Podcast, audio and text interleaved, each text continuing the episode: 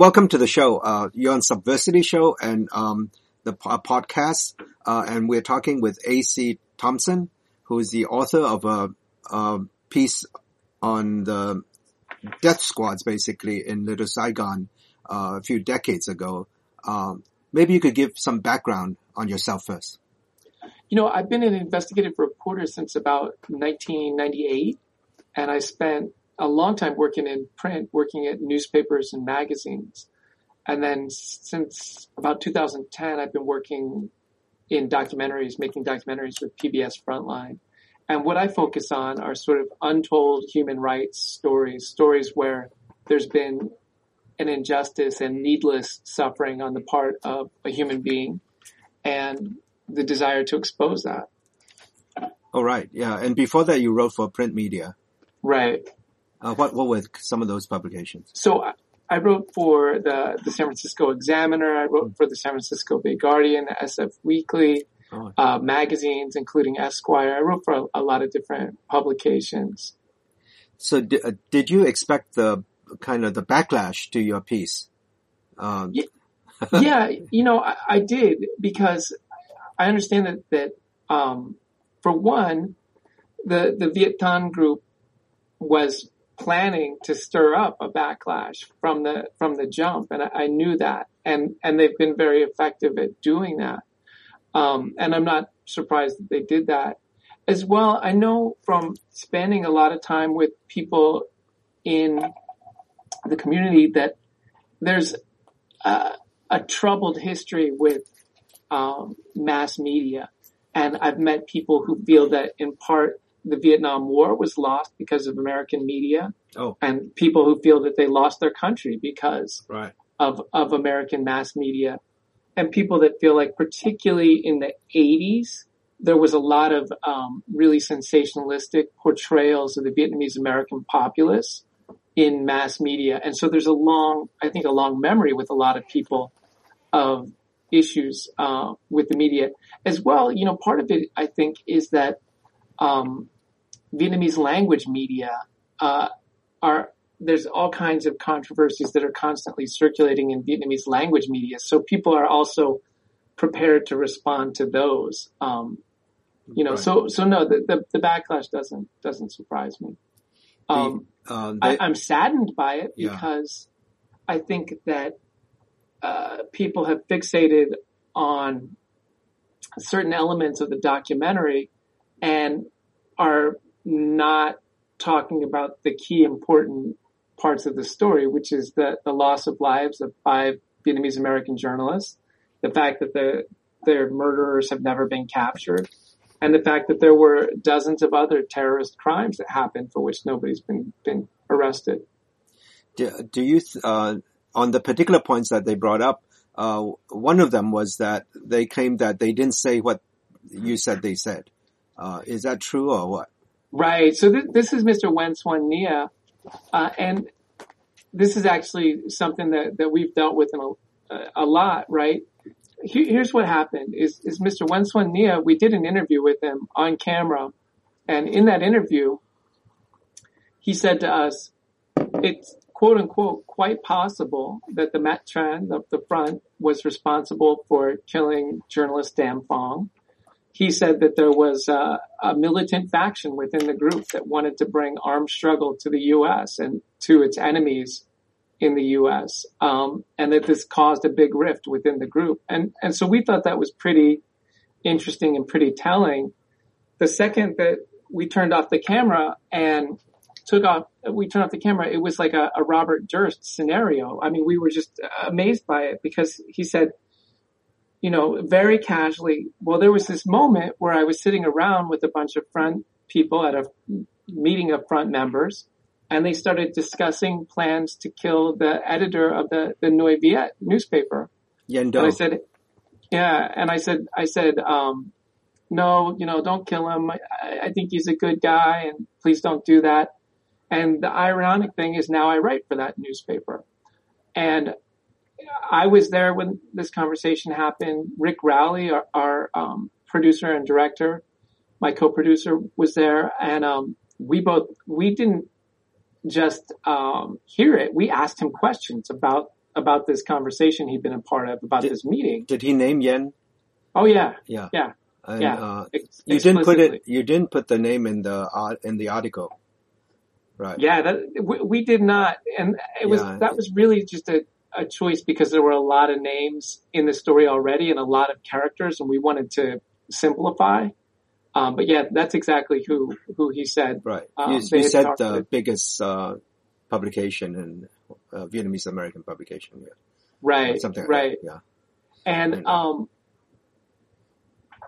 he told us that, and then he smiled and, and left. And um, we went to and asked the other cinematographer, "Hey, did you hear that?" And he said no. And we said, "Wow, you know, uh, Mr. Nghia just said this amazing thing." We then went downstairs and saw uh, our translator Jimmy Tong Wen, and we said, "Wow, you know this. We just had this conversation." And then we called our editors and, and talked to them about it. And we said, we're just kind of stunned that this happened. And we actually checked to see if, if it was possible we had recorded it. And, and we didn't because we had just unmiked him. Oh. But all these people that, that, uh, were aware of that conversation it, almost immediately. And, um, we both, Rick and I both talked about it. You know, did you hear exactly what I heard? And we, we discussed it pretty thoroughly. So, now, I mean, I'm not, I knew that Mr. Nghia w- would say that. What else can he say? right. Right. You know, uh, other than to deny that he said this, you know, he's saying that he was in a meeting where they plan to discuss a very prominent journalist, a very prominent member of the community. And I think the question that it opens up, right, is if he was in a meeting where that was discussed, what other things were discussed in meetings of that group during that time period? Um, and it would seem to lend uh, credibility to our thesis, which we heard from many different people who were members of the group, that there were members of the group of the front who were targeting journalists and people uh, with whom they disagreed on political grounds. Did Did you ask specifically about uh, uh, Cooperman, the professor at Cal State uh, Fullerton, who was also killed uh, earlier in the early '80s? You know, you know the the story with with Professor Edward Cooperman is one that that's actually one that we've been looking at a bunch, but I have not yet found a lot of information linking um, this group of people to that killing. I mean, what I do know is that there were front members, I believe, that were present in the courtroom when that trial occurred, and there, uh, my understanding is that Tran Min Kong, who was uh, a key front leader, what helped uh, the defense Right. of the defendant in that case. But I haven't been able to find Help get the lawyer right, May. Uh, the yeah, lawyer yeah, May. Alan right. May. Yeah. And, Um, uh, but I haven't been able to find more evidence linking the the Mat Tran to to that uh, incident, to that crime. yeah, I, we can talk off camera more about what I know about that um, because I, I, came. like to. yeah, I came to um, uh, Orange County in '86, and before that, I had known about the case because I was on a, um, something called the funding exchange, and they were uh, supporting um, the the support committee for the Cooperman case um, out in New York. I was on the Uh-huh. board, and so I heard about the case, and then I came to Irvine uh, in '86, and uh, there was also a lot of tension at the time uh, I got death threats myself for writing about uh, this type of stuff, and uh, got letters uh, saying I should go for rides with the police. They would teach me some lesson uh, from a guy who claimed he was an MP. He was an American MP in Saigon before, and he sent me a letter with Jane Fonda words on it, and just just basically anti-left stuff. And uh, so anyway, so there was a lot of scary stuff going on. Uh, and then I was chased from a parking lot when I was trying to take some pictures over some protests outside. Uh, Yen Do had owned this restaurant, uh, and, uh, um, and Tony Lam, not Yen Do, sorry, I get the two Ah. confused. Tony Lam, sorry. Tony Lam had, uh, who was a city councilman and, Mm. uh, in Westminster, he, uh, and a mayor actually at one point, he, uh, he had owned a restaurant that they protested because he didn't show up at some rally on the advice of the city attorney. And so they uh, thought everybody that didn't agree with them was uh, uh, communists, I guess. So, wow. Yeah. So wow. was really a scary time. And It- that was that was in the like it. nineties. That was in the nineties actually. So You know, and I should say uh, about some of the backlash and criticism, I, I want to make it totally clear. Um, people have said, well, you know, you're portraying the Vietnamese American community in this terrible light. Our story is not a portrayal of the Vietnamese American community. It's a very discreet, very targeted investigation into a series of crimes. And it's looking for the answers of who is behind those crimes. And it's not meant to be a blank, a, a mass portrayal of all dimensions and all aspects of the community. It's a very um, discreet look at particular incidents and the people who may have been connected to them. And anyone who feels that you know you've you've made the community look bad, you make us all look terrible, like we're all crazy extremists. That's I don't think that, and that's not the point at all. But the point is, if you're going to look at extremist violence, you have to talk to extremists, and those will be the people who show up on camera and show up in the stories. Um, and those are sort of the people that you have to engage with to understand who might be behind the, the, the crimes. Um, you know, people have said, uh, you know, we don't like the, the idea of calling this terror in Little Saigon. Um, it gives Sai- Little Saigons around the country a bad name. And, and I understand that. And I, I, I apologize if people are upset about that. But it's really, uh, and I think that the, the title is not, it's not my first choice, honestly, but it, what it's saying is, hey, these were people in these communities who were terrorized, who were victims of terrorism. And we should be, we should recognize that. We should, um, be aware of that and we should make sure that this doesn't happen to them again and that the people who did these crimes are held accountable. And that's sort of, that's, that was our goal here. And so for people who have, uh, you know, I, I apologize to people who have misunderstood that or have thought that we're making sort of these blanket statements that we really aren't. yeah, I think one of the criticism is that they they say, oh, what happened in Paris last Friday is terrorism, but this wasn't terrorism. Uh, how do you respond to that? Um, well, here's here's the the truth, right? Is that the FBI investigations were predicated as domestic security slash terrorism investigations, and they were pursued as terrorism investigations because this was terrorism, because people were threatened in writing and on the phone, people were killed, and then groups that were terror, clearly terrorist groups were sending out communiques saying we killed these people for political reasons. And now we're sending out a communique to change the behavior of the community and terrify the community. There were arsons, a, a whole string of Right. arsons that you're Sure. probably familiar with yeah, that yeah. were even politically motivated. newspaper was burned. Right, in a right. Truck. And, Um, and this this is all criminal activity that is designed to generate a political outcome. It is the definition of terrorism. And it might be at a lower level. It's certainly at a lower level than going and shooting a hundred people in a nightclub in Paris or flying a, a plane into a tall building in New York. But it is absolutely terrorism. And to me, the, the failure here is that English language media didn't really understand that and didn't focus on it, and that law enforcement didn't realize that and didn't respond to it as quickly as they should have and as effectively as they should have. uh, on some of the um, feedback I read in the on the Vietnamese uh, studies group listserv, which is a Vietnam scholars group, and uh, some of them said that the reason the FBI got interested was because of the Cooperman case. Is that true? I mean, what what what date was was this started? Uh, this investigation started. Well, it's really interesting. What what you can tell from reading the files and talking to people that worked at the bureau is that as these crimes popped up around the country, starting in, in about 1981, there was acknowledgement at different FBI field offices that things were happening and that they should be aware of some of these crimes. Um, some agents took them more seriously than others. Um, there was, you know, a little bit of an investigation here, a little bit of an investigation there. In some places, there was almost no investigation.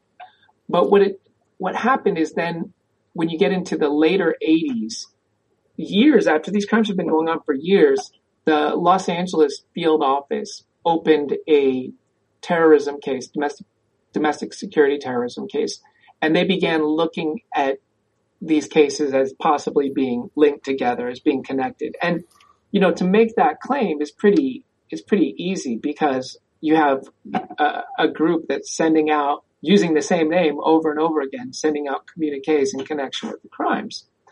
Um, that investigation, from everything I can tell, was not a particularly muscular investigation. There was just a few people on it, and um, they were basically fairly overwhelmed. And so then it doesn't become until 1995 that this really becomes a priority for the bureau. I don't know that the Cooperman case was really the the triggering factor for it um, being taken up by the Los Angeles field office. And even the LA field office taking it up, I think really the key moment comes in, in 95. So, you know, about 14, 15 years right. after this all starts. And the group you mentioned that sent out these communiques, uh, I saw some FBI files before and they, they dismissed this group as a, as, um, as not a real group, right? The VCERN that. Yeah, yeah, yeah. I mean, that's a fascinating thing. And I think part of what happened was that early on, um, when when uh, Duong Trong Lam gets killed in San Francisco in 1981, there was a communique that went out in English uh, to the Associated Press, and the group that sent it out called themselves the Anti-Communist Viets Organization. And then a week later, a communique went out in the Vietnamese language and the group called themselves the Vietnamese Organization to Exterminate Communists and Restore the Nation, which later became known as VOCERN in English. VOCERN, yeah. Yeah, and um, so law enforcement saw these two different communiques and they thought, oh, there's two different groups claiming responsibility for it. Maybe it's not political at all. Maybe, you know, this is all just kind of a weird hoax around this crime. And what I think really may have happened is that um, the two groups are one and the same, but there was a, a, not particularly that the translation in the English, when whoever was typing it up in English, wasn't exactly what the group would would you know end up deciding it wanted to be called in the Vietnamese language. Um, and I think so early on, I think law enforcement felt like, oh, we don't really know if this is a, a real terrorist thing. We think it's kind of a a hoax or just bogus, you know, and I think that set a template for how law enforcement responded to the cases for a long time. But was this uh, linked uh, anyway by the FBI to the National United Front for the Liberation of Vietnam? Early on, early on, from the early 1980s, the FBI and other law enforcement organizations began looking for a link to the front and these crimes. There, there was strong suspicions from early on that the front was responsible for these crimes. Um, dating dating way back to the 80s. Yes. But did you, in your oral histories with these people, uh, with these front members, did you ask them about the the other groups? Did they did they make up these groups, or was there any connection officially? Did the other? Um, I mean, this VOCERN. Did, you know, did you think there was a? Did they create this group, or who created the group? You know, I I asked somebody about that and he said, I don't know. This was somebody who used that name mm. in sending out communiques. And this was a former front member. Mm. And the person said, um, I think it was a name that was terrifying people. And I think people within the front used it, but also other people used it as well. Why, why did the tax case, uh, not go anywhere? What happened there? You know, so in the early 90s, five key members of the, the front were charged with tax evasion and with diverting donations that were made to the front. They were charged in federal court. And basically what the U.S. government was saying is, hey, you basically embezzled money that was being given to the group and didn't pay taxes on it. You didn't report that income.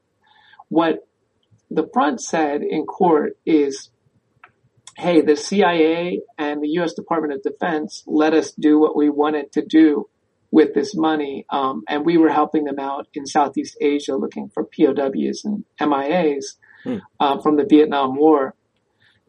There was a long battle over discovery in the case. And basically at one point the judge took a very, very long time to rule on a, on a discovery issue.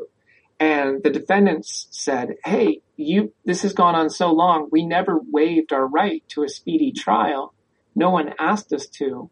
And this whole thing has taken too long to actually take us to trial. And so the judge had to dismiss the case at that point. How about the involvement of the U.S. government uh, official who who vouched for the identity of the leader of the front in his uh, pass? It was a passport application. Well, yeah. So th- this is how that all goes down. You know, one thing we wanted to know is was the CIA involved with this organization at all? Was any government, U.S. government agency involved? And what we kept hearing was no, the CIA was not. But if there was support being given, it was being given in a very uh, soft way by people at the U.S. Defense Department. So the first sign that we got of this was looking at the immigration file for, for Mr. Hoang Minh, who was the guy who led the front. And what you see in there is a letter in 1983 from the D- Department of Defense to the Immigration Service that says, or it's actually a, a letter the Immigration Service has written up and it says, we just got a call from the Department of Defense. They want to speed up the citizenship process for this, this gentleman, Mr. Hoang Minh, as quickly as possible. And then the next pages of the file are all blanked out and the immigration service to this day will not tell us what those documents say who generated those documents. They say another government agency besides the immigration service generated them.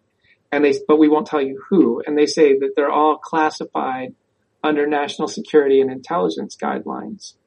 Um, so that was all very interesting to us. But as we talked to front members and read the memoirs of front members, what they all said was Richard Armitage was the real patron um, within the U.S. government for the group. He was the one who supported the group more than anyone. And it was all personal. It was all based on his friendship with Mr. Hoang Minh that went back to the war. Um, so we had heard from sources that, that he helped them set up their, their camp in Thailand and that he had put them in touch with, with Thai uh, military officials. And he essentially confirmed this to us. He said, you know, yes, I did personally vouch for uh, Mr. Hoang Minh to my counterparts in the Thai military. I told them he was a great soldier. I also told them that no, we, the U.S. government was not officially backing his efforts to uh, topple the government in Hanoi, but that seems to have been a crucial sort of uh, help, crucial crucial form of aid that helped the front set up a base in Thailand so that it could in, try to invade Vietnam. And at that time, Richard Armitage was one of the, the top officials in the Pentagon during the Reagan administration. Right. And uh, did they actually um, uh, attack any any anything in in Viet? Did they cross the border into Vietnam? And I understand some were caught, right? Uh, uh if they were they crossed, or did or is this all just propaganda uh, for the home consumption here? You know, as far as I can tell, there were three missions to try to infiltrate and invade Vietnam, and all these were going. They were called the Eastward campaigns, and they were all going from the border of Thailand and Laos across Laos, and the the plan was to go into Vietnam I don't believe that the group ever got inside Vietnam, and I think today they they acknowledge that they didn't. Um, I also believe that they sent uh, emissaries to Cambodia, but that those emissaries were were caught in Cambodia at that time. That time, hmm. uh, the People's Army of Vietnam was was right. essentially running Cambodia, and the forces that caught the front soldiers in Laos. This was the the Pathet Lao uh, soldiers, the, the Lao mm-hmm. army, as well as the People's Army of Vietnam. Um, you know, they, they went in there with Lao guides and we met the, those guides, um, the Lao guerrillas who were helping them. They came in with, uh, rocket launchers, with uh, American made uh, assault rifles, with Chinese made assault rifles, and also from what we understand, um, bars of gold mm. to use if they had gotten into Vietnam and typewriters to generate propaganda. But um, with um, I guess my question is, what? How about the successor group, uh, Viet Tan? Uh, did they? Is that uh, straight out successor group, and did did Minh also found that group?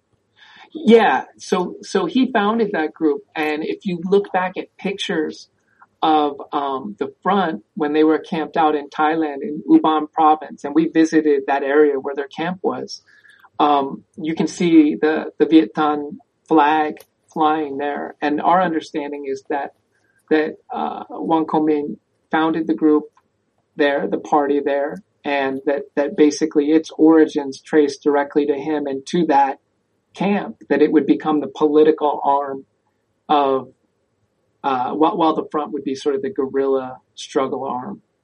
Right. In my piece on the uh, guerrillas and the guerrillas and the mist, uh, that the OC Weekly titled it that way. Uh, I showed, uh, I argued that the the propaganda in the Vietnamese language material they show more kind of radical kind of uh, soldiers type militia type pictures. And then in the other one, they show in the English language, they showed people dressed in suits trying to lobby uh, for right. political reform. So there was right. a two-faced kind of uh, imagery they presented to the to the public. Um, do you did you do you know why they hid the truth about um, Mr. Minh's death uh, for so many years? Why did they not admit that he had died? I mean, I mean, the first thing I want to say about that uh, that I think is important to note is people were hurt, but because they reported the fact that he was he was dead.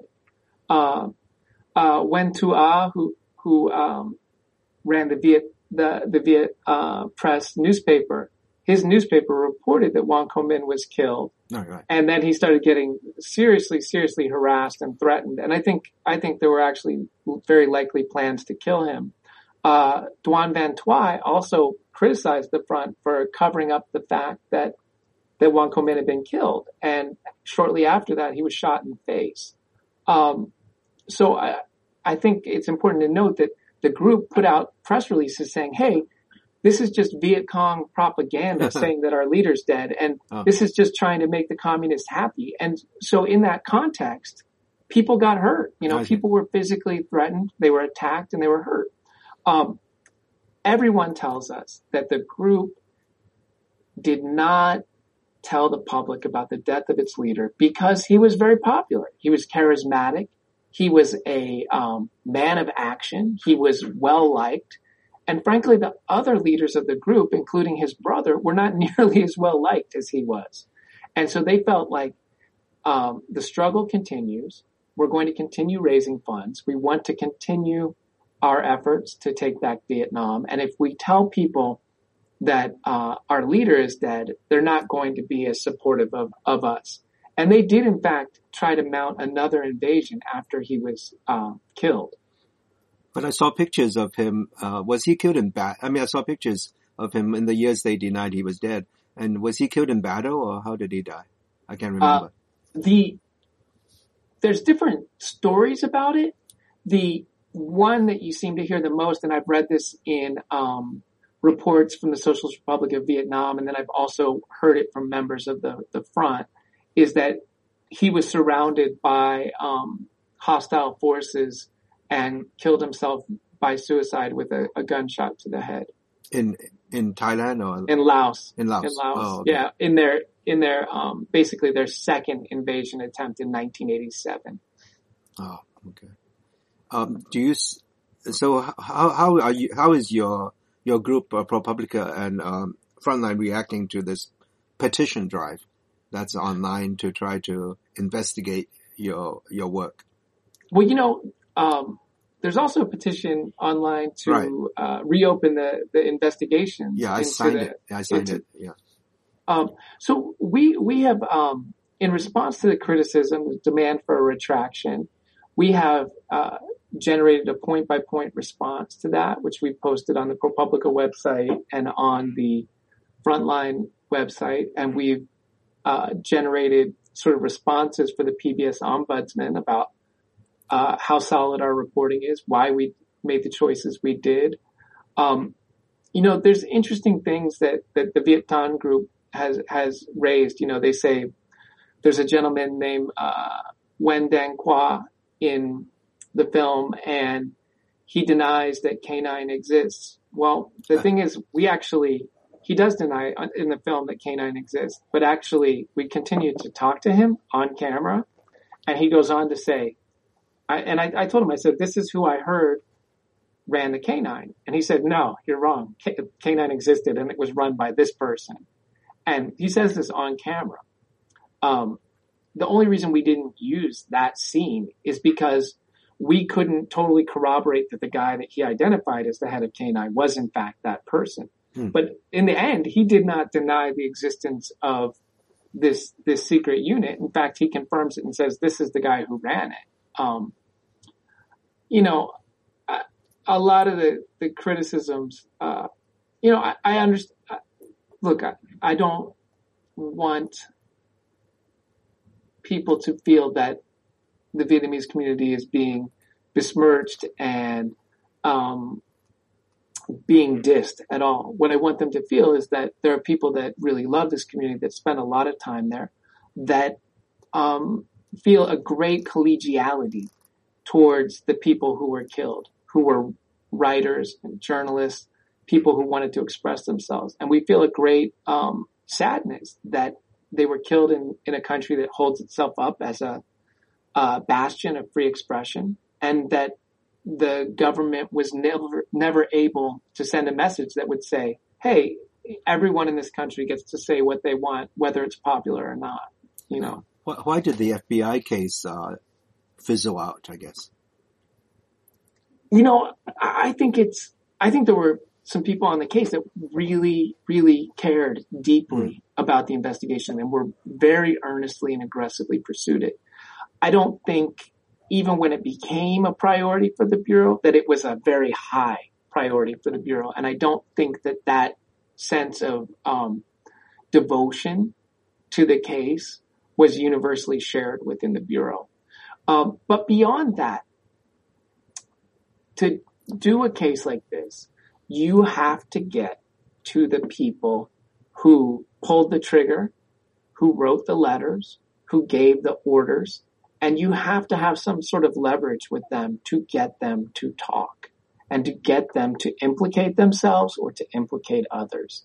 And that was a thing that the Bureau had a great deal of trouble doing is getting all the way to the top, to the, the people who could really, um, who really knew exactly what happened and who had given the orders and who had pulled the trigger. Um, and because they weren't able to penetrate the group like that, they weren't in the end able to make a successful case. Do you think uh, it's because of language problems that happened? Or? You know, I think there's lots and lots of factors, right? Many yeah. factors. I think in some cases, you know, I heard about top front leaders being basically grilled very, very heavily by the FBI for, excuse me, for hours at a time. And from what I understand, those leaders basically just shrugged it off. And their sort of sense was, you know, I'm not particularly scared of you, FBI agent. Mm-hmm. I lived through a war. I've lived through a lot of really awful things. And you sitting across a table from me for eight hours is not particularly scary to me. Um, you know, I, I, think that there was a certain, uh, a real mental toughness on the part of the people, many of the people who were involved. Um, I also think that there was the tax case could have given leverage to the Bureau to get people to roll and to, to spill what they knew, but that collapsed. And so then nobody was looking at time and nobody wanted to c- cut a deal. Um, and I, I, think the fact that as far as I can tell, there was never a wire put up. Um, and conversations were not recorded. And I think if there had been that sort of evidence and there had been the translators to mm. translate hours and hours and hours oh, of yeah. Vietnamese language conversations, the story might have been different. The um, some of the criticism on the scholars group uh, list of was that this sounded more like a police report, uh, akin to what is aired on Dateline. mm. and, uh, they wanted, uh, Frontline to do more historical piece in terms of, uh, history of, uh, how this group started and that kind of stuff. And, uh, how do you respond to that? You know, I mean, part of the situation is that, um, we had hoped to make a 90 minute film. Mm. And so we shot we spent 52 days filming. Yeah. Uh, and in the end, we made a 52 minute film. And so a lot of the things that we would like to have included, the sort of contextual pieces, why people might be deeply, deeply aggrieved um, when they come to the U.S. after 75 and why they might have a deep, deep um, antipathy for the communist government in Vietnam. That sort of context piece is not there the way we would like. Um, the sort of history, uh, the sort of Cold War history that the front existed at a time when the Mujahideen were fighting the, the Soviets in Afghanistan, when the Contras were fighting in Nicaragua, mm. when uh, you know the U.S. was backing uh, a proxy army in Angola. That the Reagan doctrine, this sort of stuff is not in there. But at the end, it's we didn't have the the time to do everything we wanted. And to me, the most crucial story to tell was the story of people like uh, like Dam Phong's son, uh, mm. Tu Nguyen, and what his family has gone through, and to try to try to really understand why he got killed, what he was doing as a journalist, and who might might have been the culprits. Yeah, I think you you try to humanize the story to focus on what happened to the victims too. So that, that, was that was a hope. I mean, the truth is, you know, a, a, failing perhaps is that we didn't humanize people that were part of the greater milieu uh, of folks who might have been perpetrators too.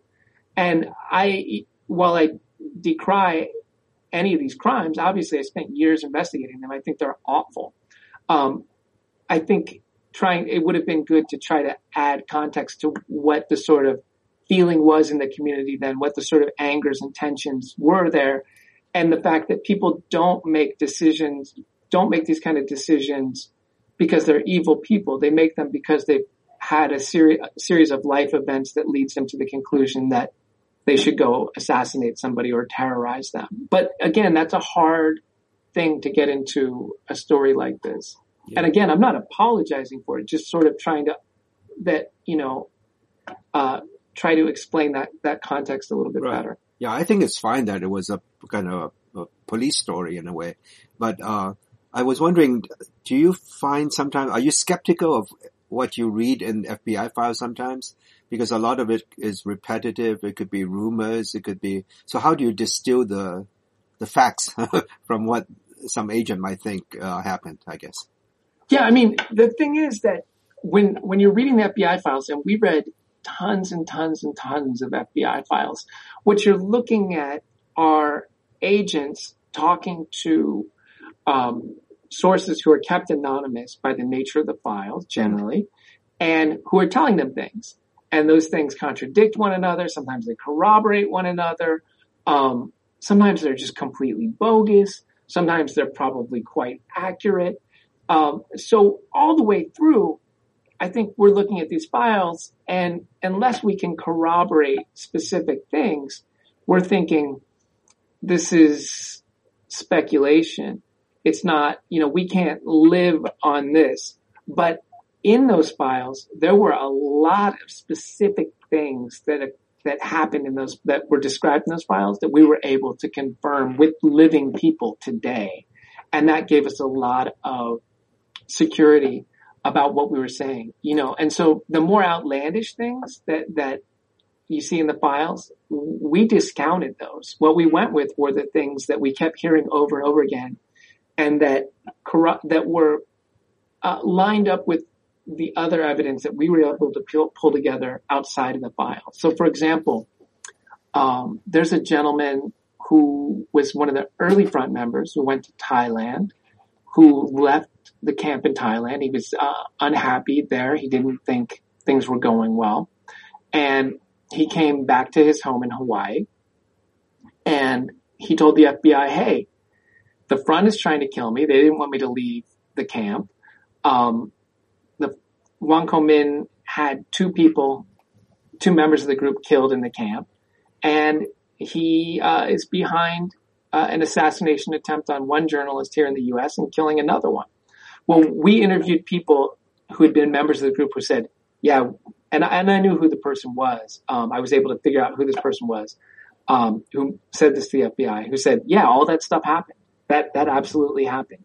Um, what that person told the FBI, yeah, that's accurate. And so things like that um, were the kind of things that we would move on out of the FBI files and work into our stories. What, what was what was some outlandish thing that you didn't use?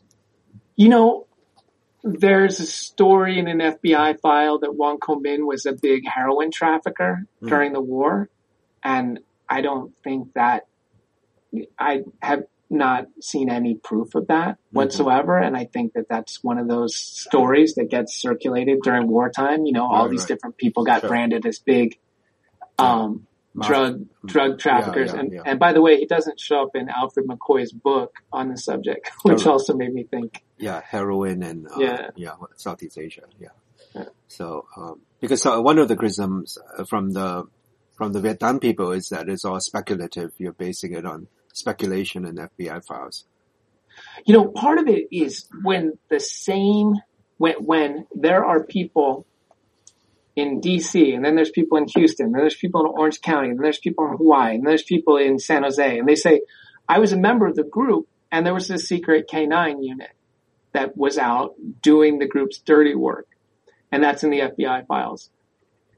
It might, when you see it over and over again, over a span of years from different people who'd been in the group, it starts to, you start to think that that's a credible thing. And then when we were interviewing people who had been in the group and they kept saying, you know, people like Beitu, Beitu is a guy who appears hmm. in our film and our stories who says, yeah, I was recruited to join the group. This is the guy who recruited me. He lives in Orange County. Um, and this is how it went down. And we contacted that person and he wouldn't speak, but we do know that that person was a, a big member of the, the front at that time. We know he exists. And, you know, he basically said, man, I don't want Beitu to pull me into this mess. Um, you feel like Beitu's probably a pretty credible source. He clearly is a person who, um, was on the more militant side of things during those days and, um, was close with two of the top people in the front. And if he says, yeah, you know, I was a member of the group. My belief is that we killed people, we killed journalists, and, you know, I was recruited to join the group's death squad. To me, that's a pretty, um, useful thing. But I will tell you that we interviewed people who gave us much on, you know, anonymously, who gave us much more direct confirmation than that. At one point, I met with someone who, whom I had been told was a K9 uh, leader, and I took a list of the dead journalists to this person, and I said, um, "Tell me if you kill if the group killed these people." And he looked at the first name, and the first name was Lam, and he said, "Yes, we killed that person." Looked at the second name, and the second name uh, was Dam Phong, and he said, "Yes, we killed that person." He looked at the next name, and he said, "It's possible." Looked at the next name, and he said, "I don't know." And I said, um, okay. And he said, I'm not going to tell you anything unless I know for sure we mm-hmm. killed these people. And I'm telling you, absolutely, we killed these two first people. The later people I know less about because I left the group and I wasn't directly involved. But the first two people on this your list, yes, the front killed these people. That's in the film. Yeah, uh, yeah, yeah. I just I just t- talk about it in voiceover in the film. All right, right. And um, so uh, were you surprised you didn't get more people to come talk to you, uh, given that it's been so many decades since it uh, what happened when it happened? Uh, were you, or, or, do you think that there's still this uh, intimidation going on that people are afraid to speak out? Well, you know, we talked to about 20 former members of the front, and some of them were very, very candid, and some of them were uh, remarkably not forthcoming. Yeah. Um, but you know, it was a trip to me because there were people that I met, um, who would talk about getting threatened by the front. 80s and early 90s. And I'd say, I'd love to formally interview you. You know, could you talk to me? You were a member of the media. You got threatened. Would you talk about it? And they would say, no, I don't want to make that public. I'm still scared. Right. Yeah. I, I think the situation is less scary now, but it, having lived through that period, and since I covered uh, uh, Little Saigon for the weekly, uh, you know, I, I got my share of this, but mm. I'm, I'm not Vietnamese. So, although that didn't prevent uh, Cooperman from suffering his fate. So, um, yeah. So anyway, I want to thank you very much for a long interview and, uh, uh, good luck. Hey, thank you very yeah, much. Thank you. And we'll talk more about Cooperman. Excellent. Okay. Excellent. Thank you. Take care. Bye. Thanks.